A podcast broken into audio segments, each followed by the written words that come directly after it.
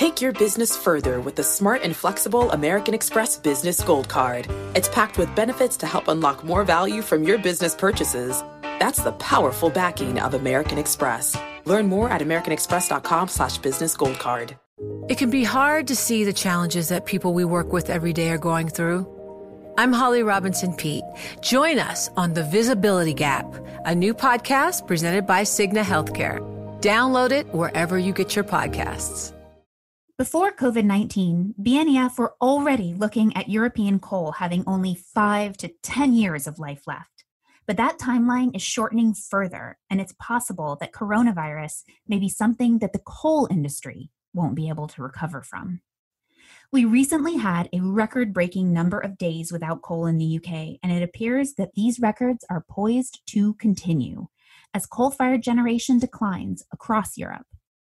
Today, we'll be speaking with Katherine Poseidon, a member of the EMEA Energy Transition Team, whose work includes coal phase out, and Andreas Gandolfo, the head of EMEA Power at BNEF. Today, we'll be calling upon a series that BNEF produces, which are titled EU Power Weeklies.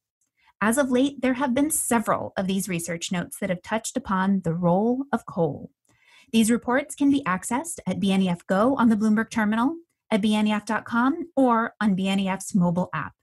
They are titled EU Power Weekly Poland Eyes German Style Coal Spinoff, as well as Coal Industry is Exposed by COVID 19 and Poland Clings to Coal Beyond 2040. BNEF does not provide investment or strategy advice, and you can hear the full disclaimer at the end of the show. I'm Dana Perkins, joined by Mark Taylor, and you're listening to Switched On, the BNEF podcast. Let's hear from today's guests regarding coal phase out.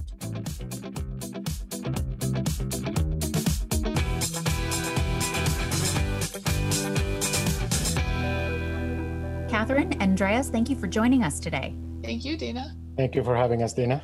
So, today is actually a pretty important day, I think, in the UK when it comes to coal. We are recording on the day that, for the first time, the UK has not using any coal for power generation for two full months. This is pretty significant. And maybe let's ping that back over to you guys to talk about why and, and a little history lesson here.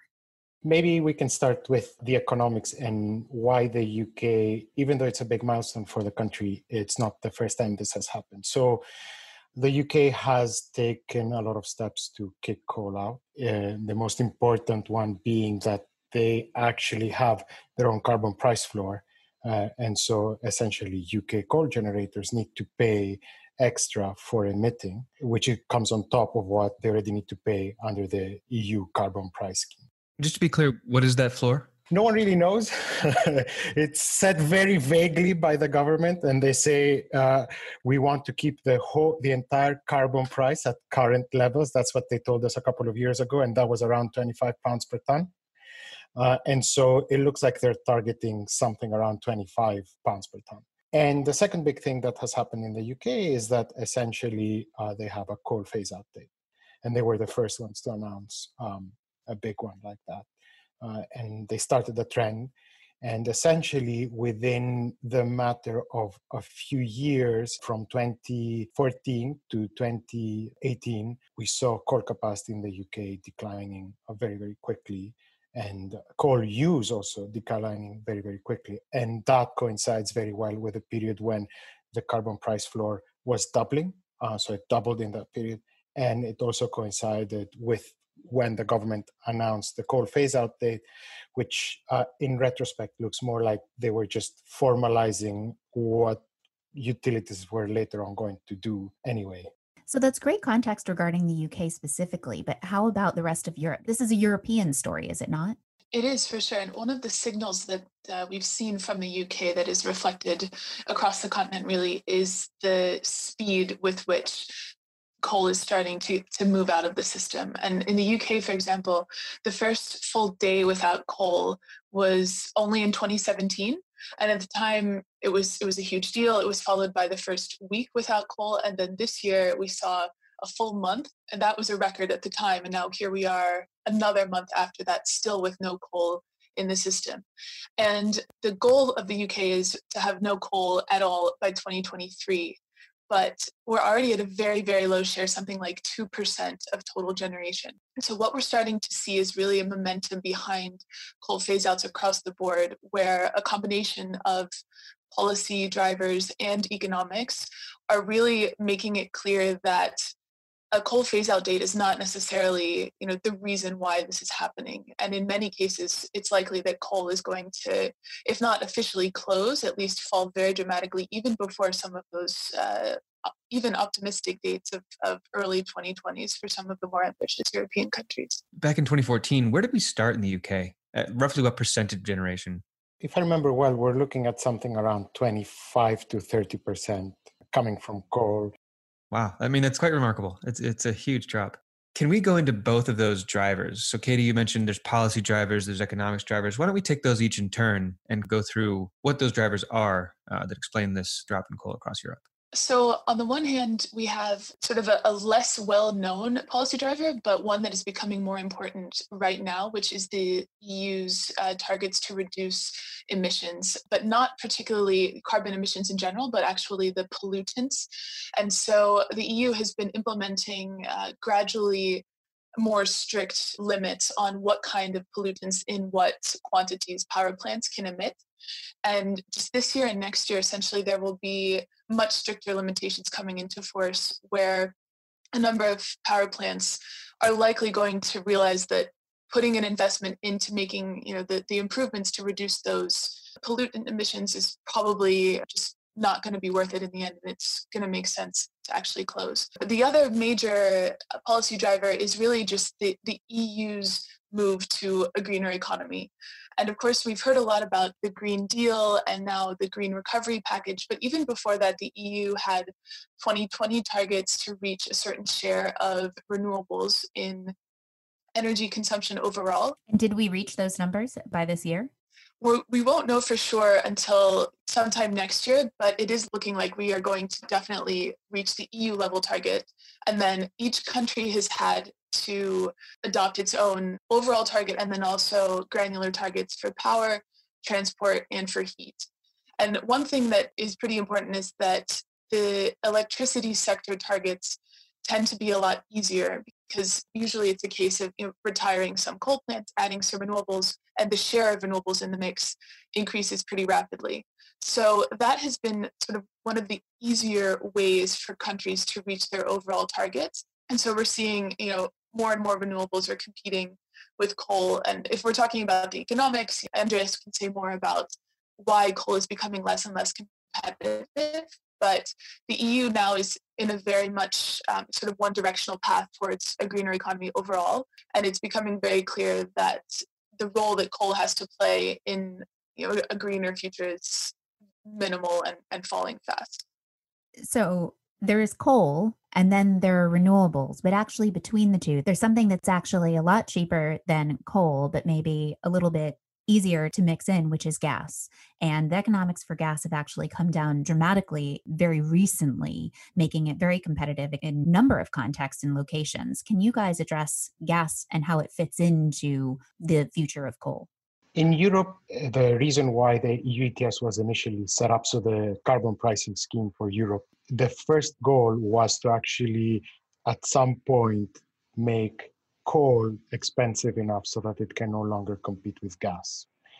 And we achieved that uh, about two years ago when we saw the economics of coal uh, around Europe turning, a combination of cheap gas coming from the US and carbon price modifications in policy. So they, they actually reduced the oversupply of carbon emissions that we had as a hangover from the 2009 2010 financial crisis.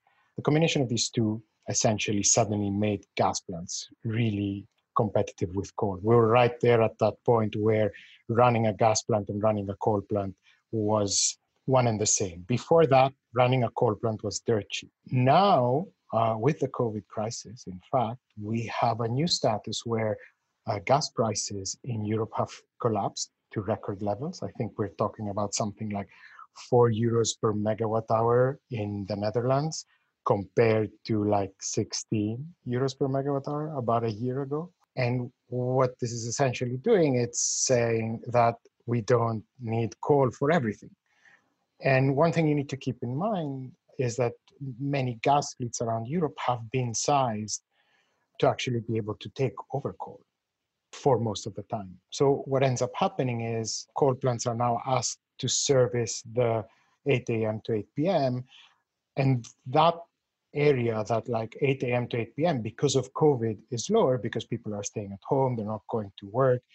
And so coal plants are now saying, well, no, we can't do that. Like we can't turn on for three, four hours and then go away. So economics combined with the fact that these assets are not built to service a few hours in the day. They're built to, to run flat out, like a coal plant hates to turn on and off.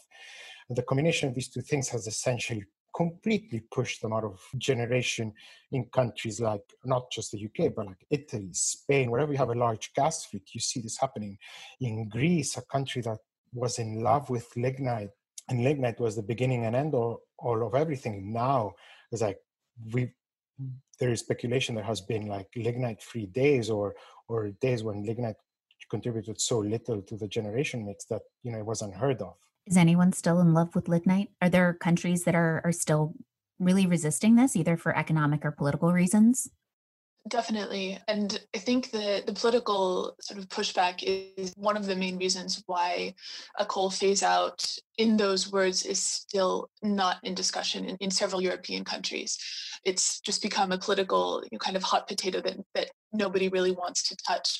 One of the reasons for that is you know that lignite and hard coal power production, and especially in Eastern Europe, still is linked to the mining sector. So, unfortunately, the economic impact is being felt very heavily in those places in countries such as Poland, uh, Czech Republic, Romania, Bulgaria, even Greece, where the government still may not want to discuss coal phase outs. In Greece, they have, it has been announced, but the utilities in those areas still need to come up with some kind of option going forward because although those regions may rely on jobs, as Andrea said, the economics are putting more and more pressure on that industry to the point where you know, whether there's political will or not, the industry is really struggling.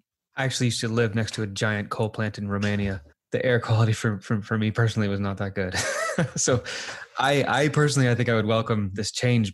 The air quality is a really interesting point because that is sort of the one area where governments are starting to be able to gain traction to discuss coal phase outs. You know, just talking about closing coal is very unpopular, but once you start to actually speak with people and you know they realize that the reason the air quality is poor is because of coal power generation that's been one of the sort of main factors especially in eastern europe that is driving the conversation towards moving beyond coal I thought EU Power Weekly was really interesting in, in terms of company strategy. That PGE, uh, what is that? Poland's utility, is that right? I think it is the biggest utility in Poland. Yeah. Right. Okay. So they have a strategy. They've announced a strategy to to phase out coal over the next 25 years, but also they've they're starting to entertain a strategy of divesting or spinning off their coal assets into a separate company to make PGE itself more investable. Can you describe some of the longer term utility strategies here? I guess it's air quality, but it's also just utility strategy. Yeah, I think on, on the one hand, utilities are feeling the economic pressure that at this point in many cases if we're looking for you know a new source of power generation it makes a lot more sense to build new renewables plants rather than new fossil fuel plants. But we're also at a point now where new renewables are even more competitive with existing fossil assets. So replacing some of the oldest and dirtiest you know coal powered uh, plants especially in places like poland with renewables is know, actually makes just good sense uh, from an economics point of view. At the same time, the EU level targets are making it clear that the future is going to be with renewable. And so utilities are starting to realize that you know if, if they're looking to expand renewables are going to be the, the place to look especially you know poland is starting to investigate offshore wind um, they're looking at more stable source of generation that's still renewable but also as a way to generate jobs and you know a little bit more economic activity in the areas that are bordering the sea trying to bring more activity back to ports. So utilities are trying to basically if they can get away from those costly assets that are really pulling them down and are sending signals across the board that they're looking at you know more sustainable options. They've understood where the wind is blowing, and it's their pockets ultimately that uh, are taking the, hit from from costly coal generation. I do sometimes hear, though, from proponents of coal, they point out that we need baseload power, and that's essentially what coal provides. So maybe this is a, a, question for you, Andreas. From an economic standpoint and just from a general grid mix standpoint, is everything else all added together? Is that going to be consistent enough? And when we all start back at work, we are physically going to the office, is there going to be some sort of a, a rebound or a yo yo effect that is going to put us exactly back where we were regarding coal and um, everything else in the generation mix. So I want to start by clarifying a thing that I think a lot of people in the industry know, but the people who work in coal often don't distinguish. And you said, oh, coal is baseload power. Well, so is gas.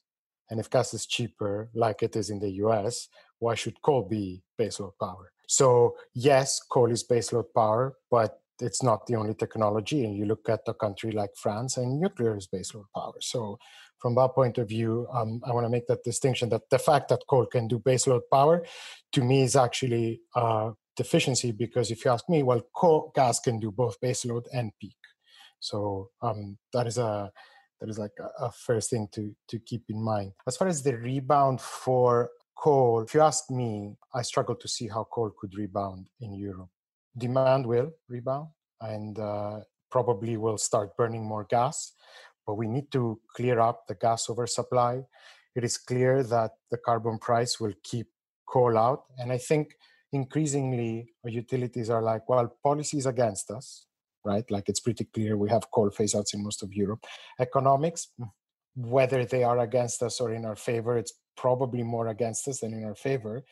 And so you see companies saying, well, let's call it quits. Let's, you know, why have this bleeding wound running? Just like cut it off and and and, and throw it away. Like I'm, I'm sorry to be so uh, so dramatic, but but that's how they see it. And you know, we've been talking about uh, UK, uh, but we haven't touched, the, for example, on Germany, where there's like a coal phase out there going on, uh, and right now in the crisis, lignite, right?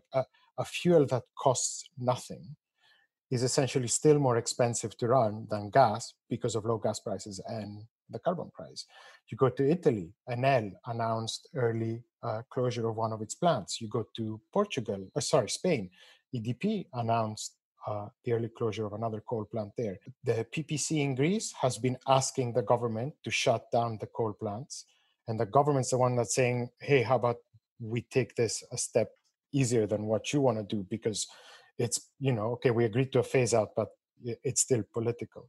Uh, so i think that there's not going to be there's there might be an apparent rebound but the trend is set. Is like this thing is going away and it's going away fast. Are the same companies that are shutting down coal plants are those the same ones that own the gas and renewables plants that are that are taking their place or are there winners and losers here or is it all just kind of net zero no, I wouldn't say there are winners and losers. There are emerging strategies everywhere, right? There are the ones who bet on compensation for having to close coal plants early, because that's a thing, right? Like, uh, and, and so they say, let's take the coal assets and probably will get paid to do that. A very good example is EPH from uh, the Czech Republic. They've been buying up old coal plants and old gas plants for very cheap prices, hoping that either they get used or they get paid for that. RWE, to a certain extent, also bet on that when it essentially decided to take all of uh, all of the coal generation and,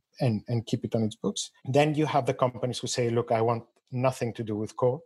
E.ON was a well. E.ON said, "I want nothing to do with uh, generation in general," but m- maybe we can think of like Vattenfall uh, that a few years ago essentially paid EPH to take two lignite plants away from its books and then uh, you have the companies that uh, like Enel or uh, EDP, very large European utilities that uh, have a mix, have a very low coal in their mix, and essentially they're saying, look, we're looking to phase it out. We're looking to free up money to then invest in new technologies. If you ask me, obviously anyone who's like massively exposed to coal today is suffering, but even you know there are counter examples to that like the greek formerly state-owned utility uh, the public power corp now it's uh, traded uh, everyone was betting that they were, were going to have a very bad uh, first quarter and because of the coronavirus crisis in, a second quarter. And in fact, uh, for some miraculous reason, they managed to post a profit, if I'm not wrong. Katie can correct me there.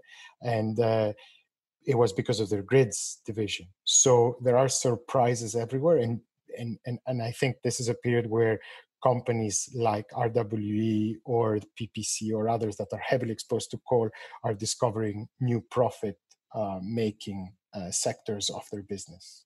This is definitely involves a lot of economic signals, but I want to know at the end of the line, the 2030, 2050 emissions targets, how much of that success or failure of hitting those targets has to do with coal? How big is it as a part of the whole when it comes to emissions? Coal is going to play a, a, key role in whether or not the EU is able to meet its 2030 target and then its its ultimate 2050 goal of you know economy-wide net zero emissions. So coal in the power sector accounts for about two-thirds of, of total power sector emissions in the EU now. And so if if the bloc is really serious about reducing you know that that chunk of emissions it's going to have to take a very serious step towards reducing emissions from coal. But as i mentioned earlier as well the electricity sector is one of the more straightforward sectors of the economy to decarbonize. And so the eu if they want to meet net zero is going to have to do quite a lot of work in, you know, in buildings and heating and in transport. And that's going to be harder. So it's going to make a lot more sense to try and take bigger more straightforward steps in decarbonizing the power sector. Um, the, the, EU has put you know this green recovery really front and center in its post-COVID uh, stimulus plans, um, and especially it has set out this uh, mechanism that is really designed to help bring the countries and regions that are going to have you know a much steeper path towards decarbonization on board. So the just transition mechanism was set up as part of the Green Deal announced at the end of 2019 but from I think seven and a half billion euros that were meant to go towards that fund in the Green Deal, the new recovery package has increased that by more than four times. So it's now 40 billion euros that will go to making sure that you know no no regions or or areas are left behind from the transition. One of the key points though is that no funding will be available unless those regions produce a just transition plan so they'll have to actually, you know, lay out targets, concrete steps on how to decarbonize. And it's very unlikely that they'll be receiving funds if they don't acknowledge at least a need to move past coal and start taking steps, uh, concrete steps in that direction. Andreas, you mentioned you had a sum up thought. Can you bring us on home? So, yeah, like I, I think what we're seeing here is that coal is on the way out in Europe. What, what we're essentially seeing is you know low gas prices high carbon prices are making the economics of coal plants unbearable. However as we've seen in the past gas prices do not need to stay low and carbon prices do not need to stay high. And i think this is where european policy comes in. European policy is essentially the continent's insurance to say no matter what the economics do we are kicking this thing out. And i think this period right now gave a future vision the covid period gave a vision of the future to coal operators. But there are still the ones that say well well maybe things change for us. And that's where european policy comes in and says even if they do don't hope on it. Don't go out investing in these things. And i think that's the key difference between now and let's say european policy 10 or 15 years ago that essentially wasn't clear enough and you see new coal we would see new coal plants in countries like germany countries like the uk you would see updates and retrofits. And i think that's really important to keep in mind that there's been this shift and probably that's you know we, we saw an acceleration of the shift during the covid-19 crisis Thank you so much for providing the perspective both from the economics and the policy landscape for the future of coal. Katie and Andreas, great having you with Mark and I here today. Thank you for having us. Thank you both.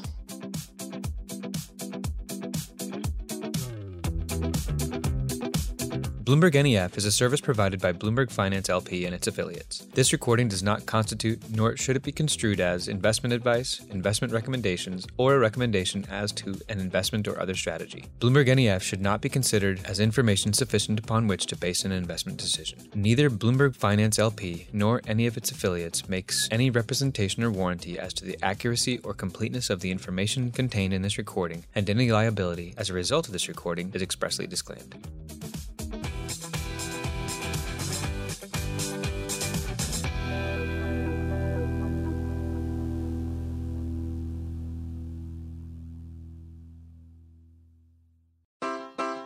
Take your business further with the smart and flexible American Express Business Gold Card.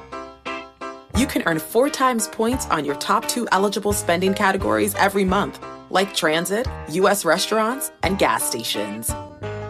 That's the powerful backing of American Express. Four times points on up to $150,000 in purchases per year. Terms apply. Learn more at americanexpress.com slash business gold card.